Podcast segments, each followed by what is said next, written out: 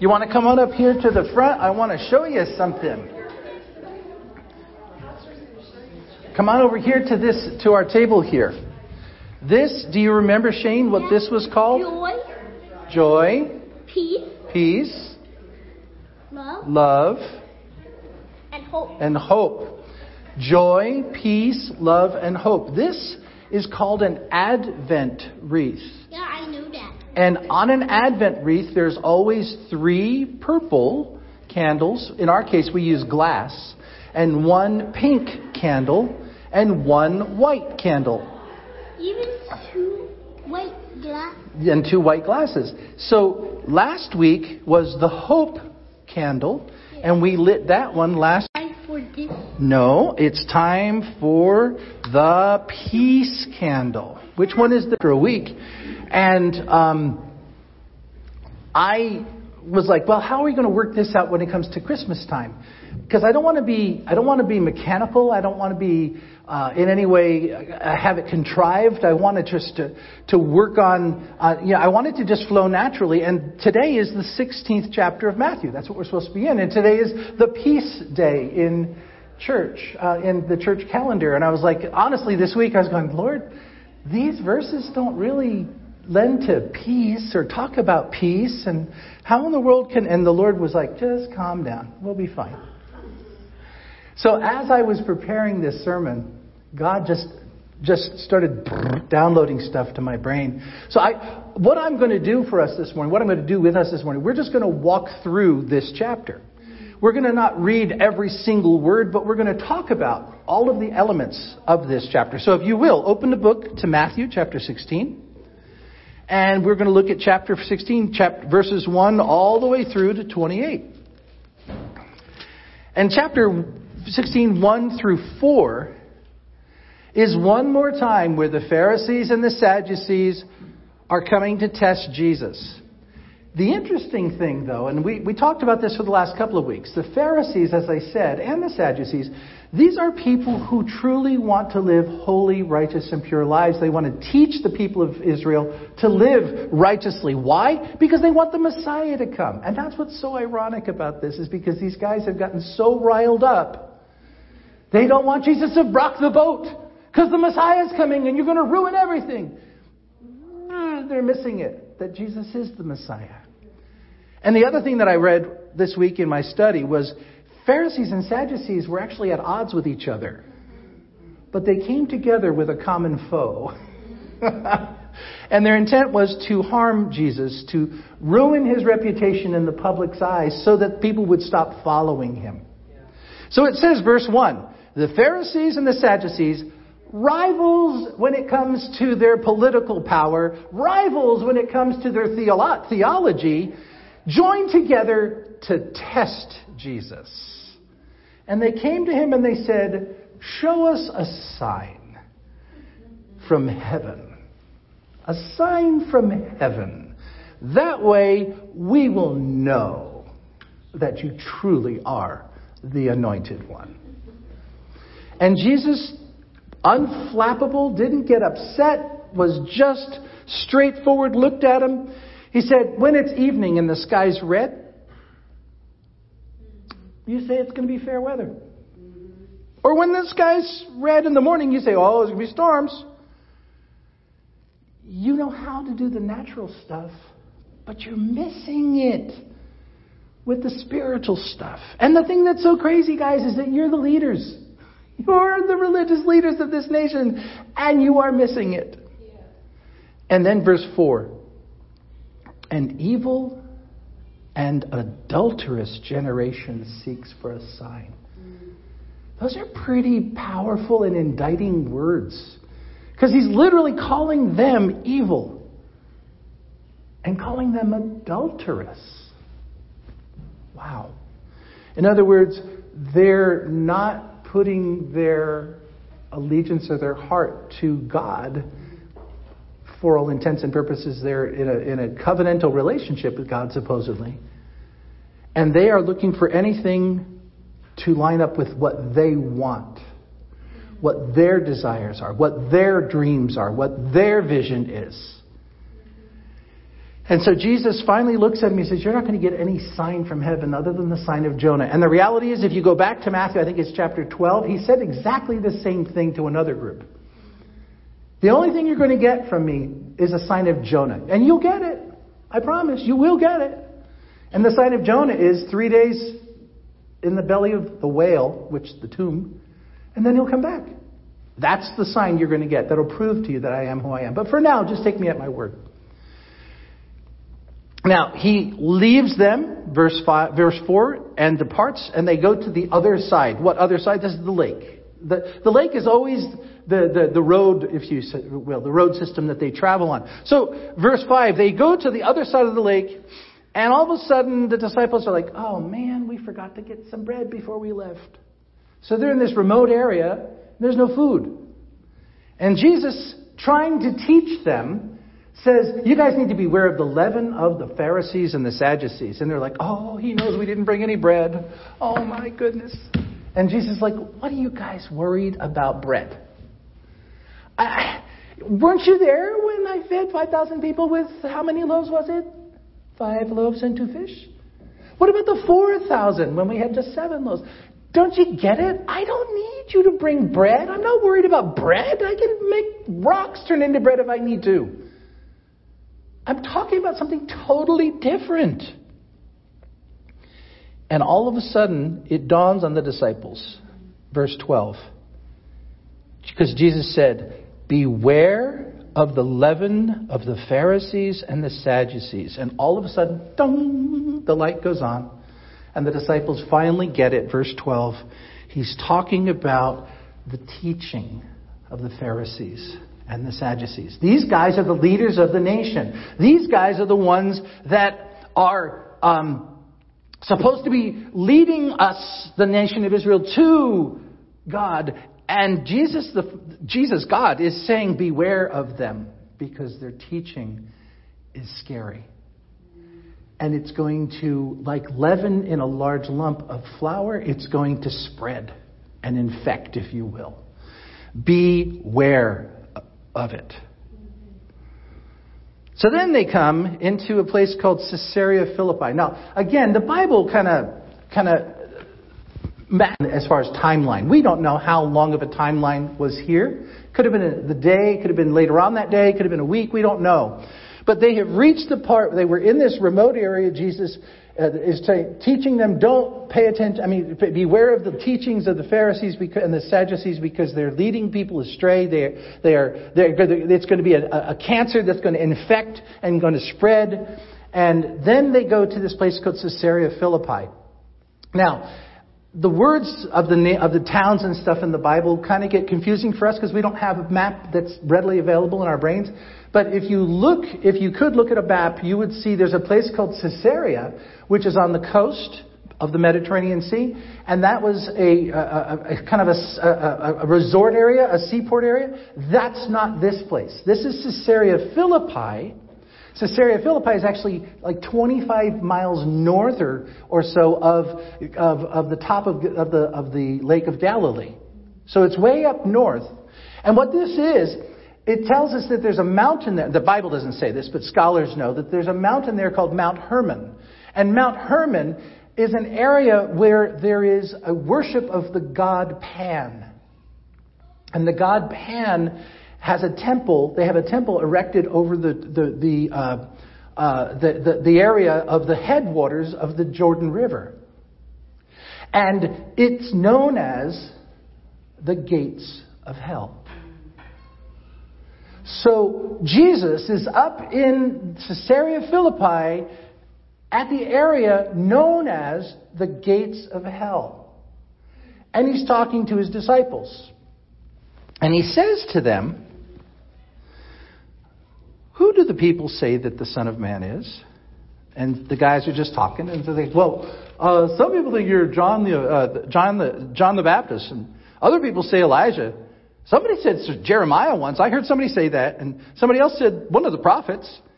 And then Jesus stops, looks him in the eye, and says, Who do you say I am? And Peter, the scripture tells us, he said, You are the Christ, the Son of the living God. Jesus' answer to him is incredibly powerful. He says, You are very blessed, Simon. This was not revealed to you by human beings.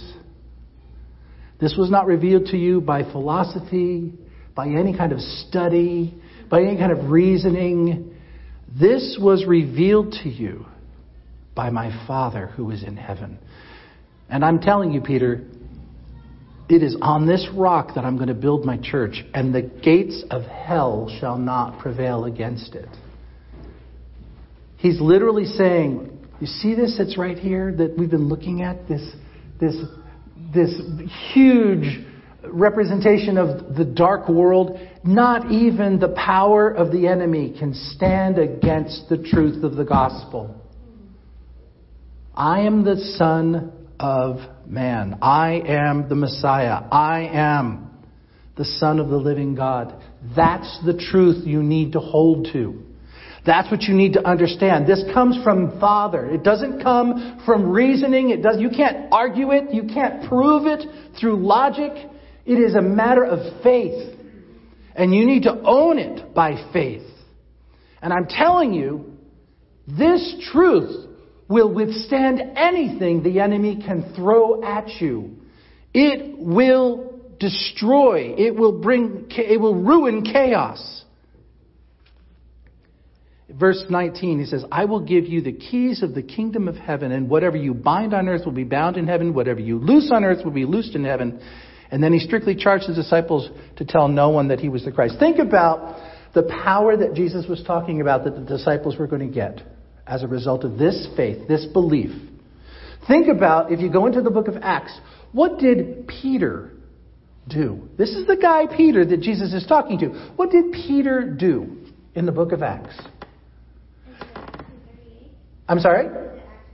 Acts 2:38. Yeah, where where where he, well, let's look at that real quick. Let me let, let's just pull that up.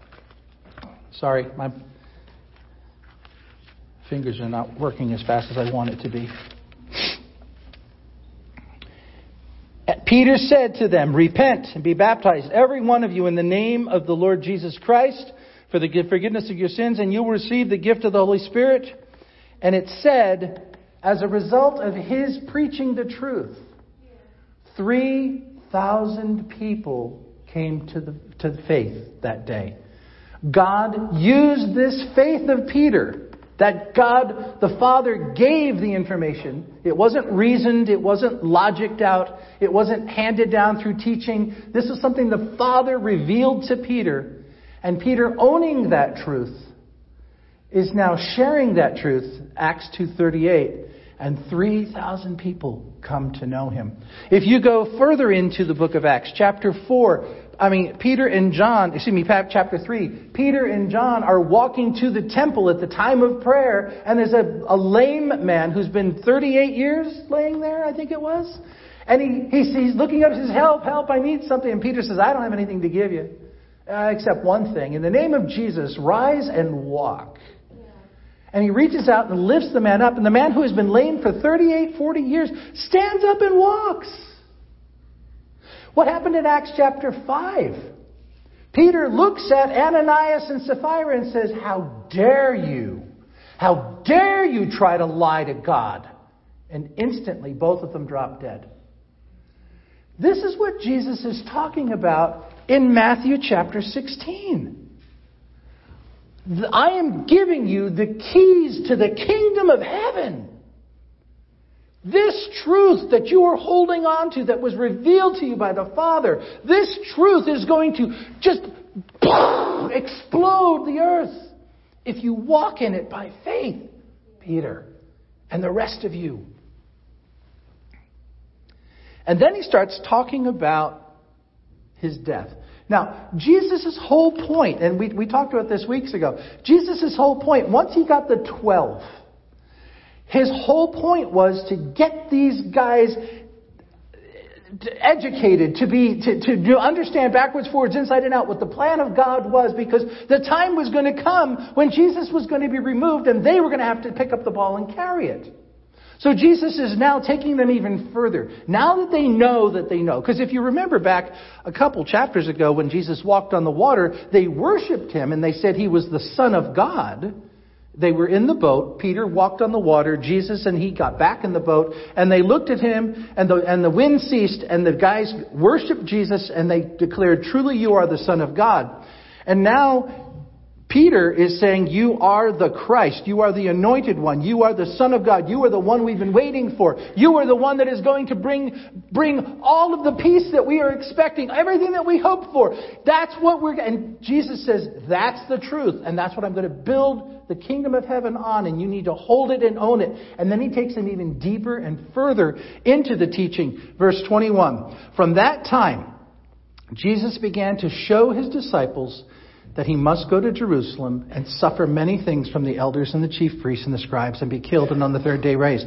Why would he be telling them this? What, has, what have they been taught by the Pharisees and the Sadducees and the scribes up to this point?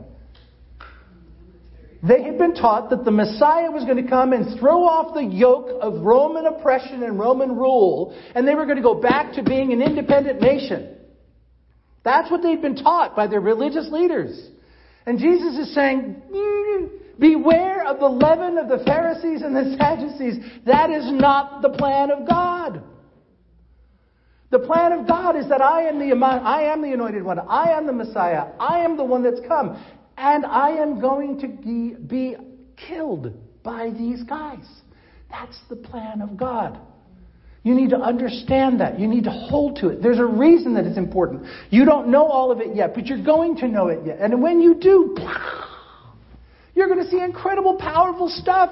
Just begin to own this. Know this. Hold on to it. It's a truth beyond truth. It's beyond anything you can understand. But when you get a hold of it, it's going to empower you. The Holy Spirit of God is going to powerfully inhabit you, and you're going to be used of God to bring about great and glorious things. And what happens when Jesus tells this to the disciples? They go, yeah, yeah, let's go, let's go, let's. No, that's not what happens. What happens? Read it. Peter takes him aside. Now, one of the scholars that I was reading said he didn't go, hey, Peter, hey, Jesus, come here for a second. No. Peter went, mm, no, no, shut up. That's not what's going to happen. Look at verse 22. Peter took Jesus aside and began to rebuke him. Wow. That takes a lot. You're declaring him to be God, and then you're rebuking him in one instant? And he says to him, Far be it from you, Lord. This shall never happen to you. And Jesus turns to Peter and, with all of the love and compassion and care, looks him in the face and says, Get out of here, Satan! You are a hindrance to me. You are not setting your mind on the things of God, you are setting your mind on the things of man.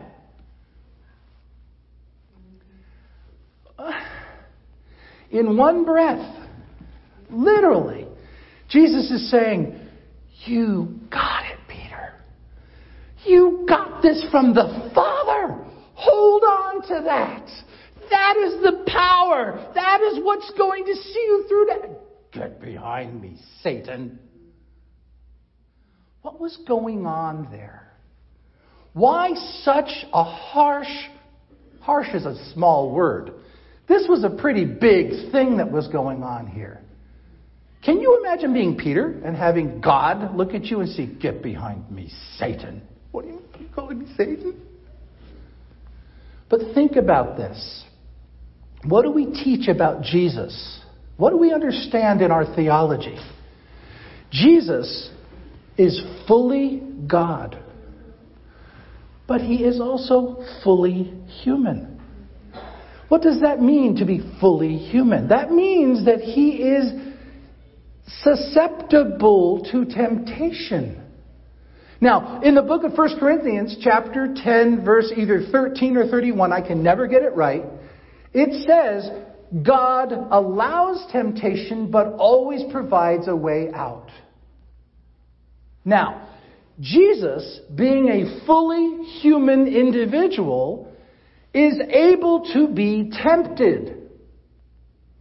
And what's happening here is almost exactly the same as what happened in Matthew chapter 4 when the enemy tempted Jesus to circumvent the plan of God while Jesus was fasting in the wilderness. And what did Jesus say at the, la- at the end of the third temptation? Get behind me, Satan. And the same thing is going on here. Jesus was not chastising Peter for being a bad boy. Jesus wasn't being mean spirited to Peter or belittling Peter or making him feel small. Jesus was doing kingdom work here. This is not your territory, Satan. Get out of here. Isn't it interesting that a follower of the Lord Jesus Christ, someone who gets it, someone who hears directly from the Father, can be used to cause serious temptation and possible harm to the plans of the kingdom? Ouch. Jesus said to Peter, You are not setting your mind on the things of God, but on the things of man. Another way of saying it, beware of the leaven of the Pharisees and the Sadducees. Always, always keep your focus on God's Word. What is God the Spirit revealing to you as you pray, as you read, as you study, as you share with others? If at any point you start going a different way because it doesn't make sense to me, this is of course the way it's supposed to be. Before you open your mouth, you better get on your face before the Father and say, Is this of you? Or is this of some other thing?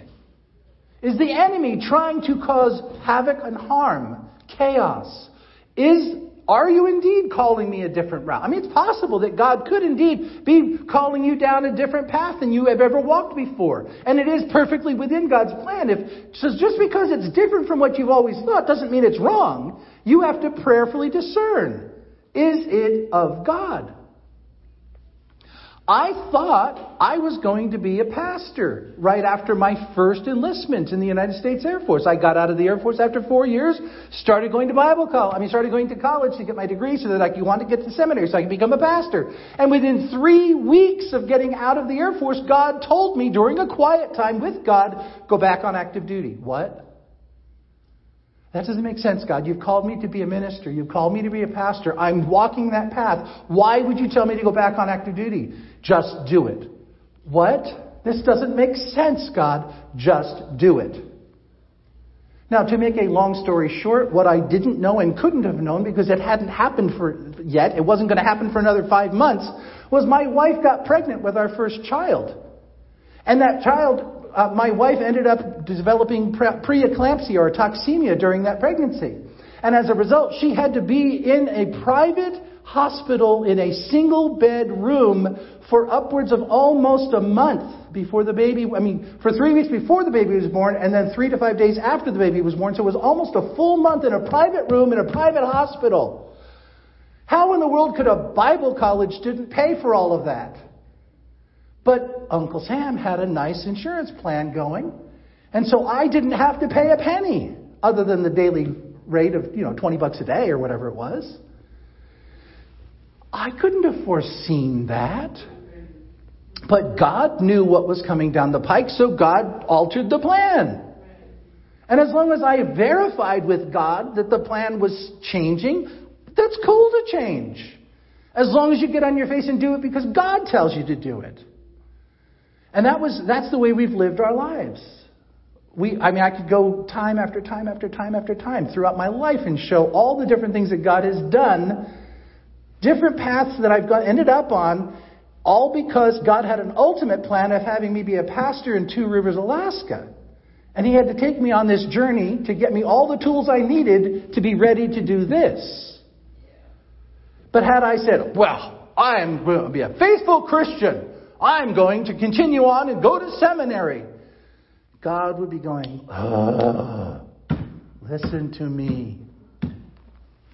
And in the same way, that would be me allowing the leaven of the Pharisees and the Sadducees into my walk.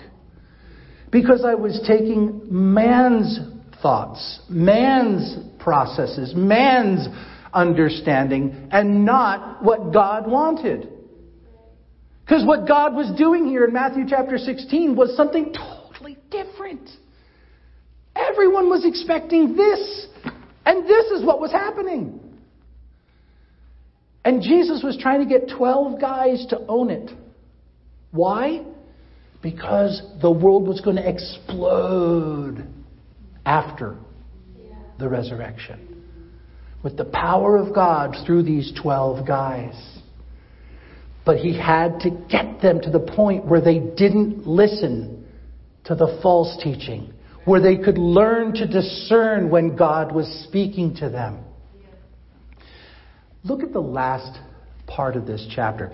This chapter seems from the outside to be just a hodgepodge of thoughts, all crammed into one chapter. But there's an incredible stream that's going on that Matthew did when he wrote this. Look at this last paragraph, verse 24 through 28. Jesus then told the disciples, If anyone would come after me, let him deny himself Take up his cross and follow me. For whoever would save his life would lose it. Whoever loses his life for my sake will find it. For what will it profit a man if he gains the whole world and forfeits his soul? What shall a man give in return for his soul? For the Son of Man is going to come with his angels in the glory of his Father, and then he will repay each person according to what he has done. Truly, I say to you, there are some standing here who will not taste death until they see the Son of Man coming in his kingdom. Jesus says to his friends, Beware of the leaven of the Pharisees and the Sadducees. Oh, we didn't bring any bread. And he knows it. Guys, I'm not talking about bread. I have power to provide food. It's not what we're talking about. We're talking about don't let human thought affect what God has revealed to you. You get it? All right. Who am I? You're the Son of God. Great. God the Father Himself has revealed that to you. Hold on to that. Own that. Let's start walking in that truth. All right, let's take you deeper.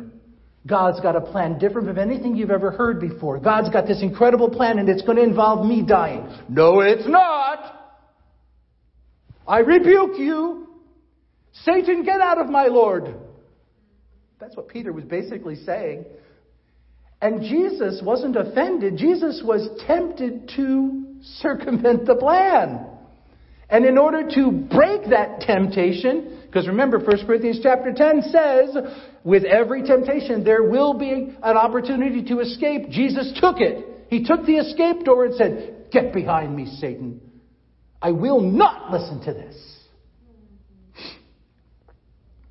And then he says to his friends, Every single one of you, if you truly want to be my follower, you have to give up your own stuff. You have to willingly submit to whatever the Father wants for you, up to and including laying down your life. Whatever cross God asks you to bear, it is yours to bear. And you need to own this. If you do, I can't even describe to you the things that are going to happen. But let me tell you, you're going to do greater things than I ever did in the three years I've been on this earth. Those are Jesus' words to his disciples. Not here in Matthew, But that's what he told them. He said, if you will do what I'm asking you to do, if you will submit to the Father, if you will deny yourself and allow the Father to work through you, greater things will be done by you than you've ever seen me do. Well, what did they see Jesus do? Heal people, raise from the dead, walk on water, defy the laws of nature? I'm going to be able to do that. Wow. And I would submit to you that same promise holds true for every single one of you. If you will own the truth, if you will learn to listen to the teachings that God reveals to you, if you will not allow the leaven of the Pharisees to come in and twist and warp the truth that God has revealed to you, if you will walk in that, the power of the Holy Spirit will walk, work through you and you will see incredible things in your own life. I want to pick on somebody. I won't call out the name because we're recording. There's a person sitting in this room who, because of their willingness to sacrifice their own stuff, there are teenagers safe in this town right now. Because they, this person willingly sacrificed their own stuff in order to make sure a ministry got put in place so that people who are, in, are literally being thrown out of their homes with no way of supporting themselves have a safe place to be warm and fed while they're trying to get their feet back underneath them.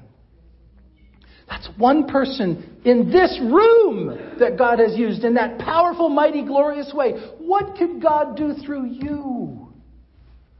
If you would willingly submit yourself to God and allow Him, allow Him to do the work He wants to do through you. What truth has He revealed to you that for whatever reason you're not walking in? That's what's here. And let me tell you, the whole thing about peace, in order to have the peace of God in your life, you have to be in right relationship with God. And if God has revealed truth to you and you're not walking in that truth, you're not in right relationship with God. You're in rebellion against God. And you can't hope to have peace. So if you want peace, settle it with God, whatever it is, whether it's sin or fear or anger or who knows. Deny yourself. Take up your cross. Follow him. Powerful, glorious things will happen. Let's pray.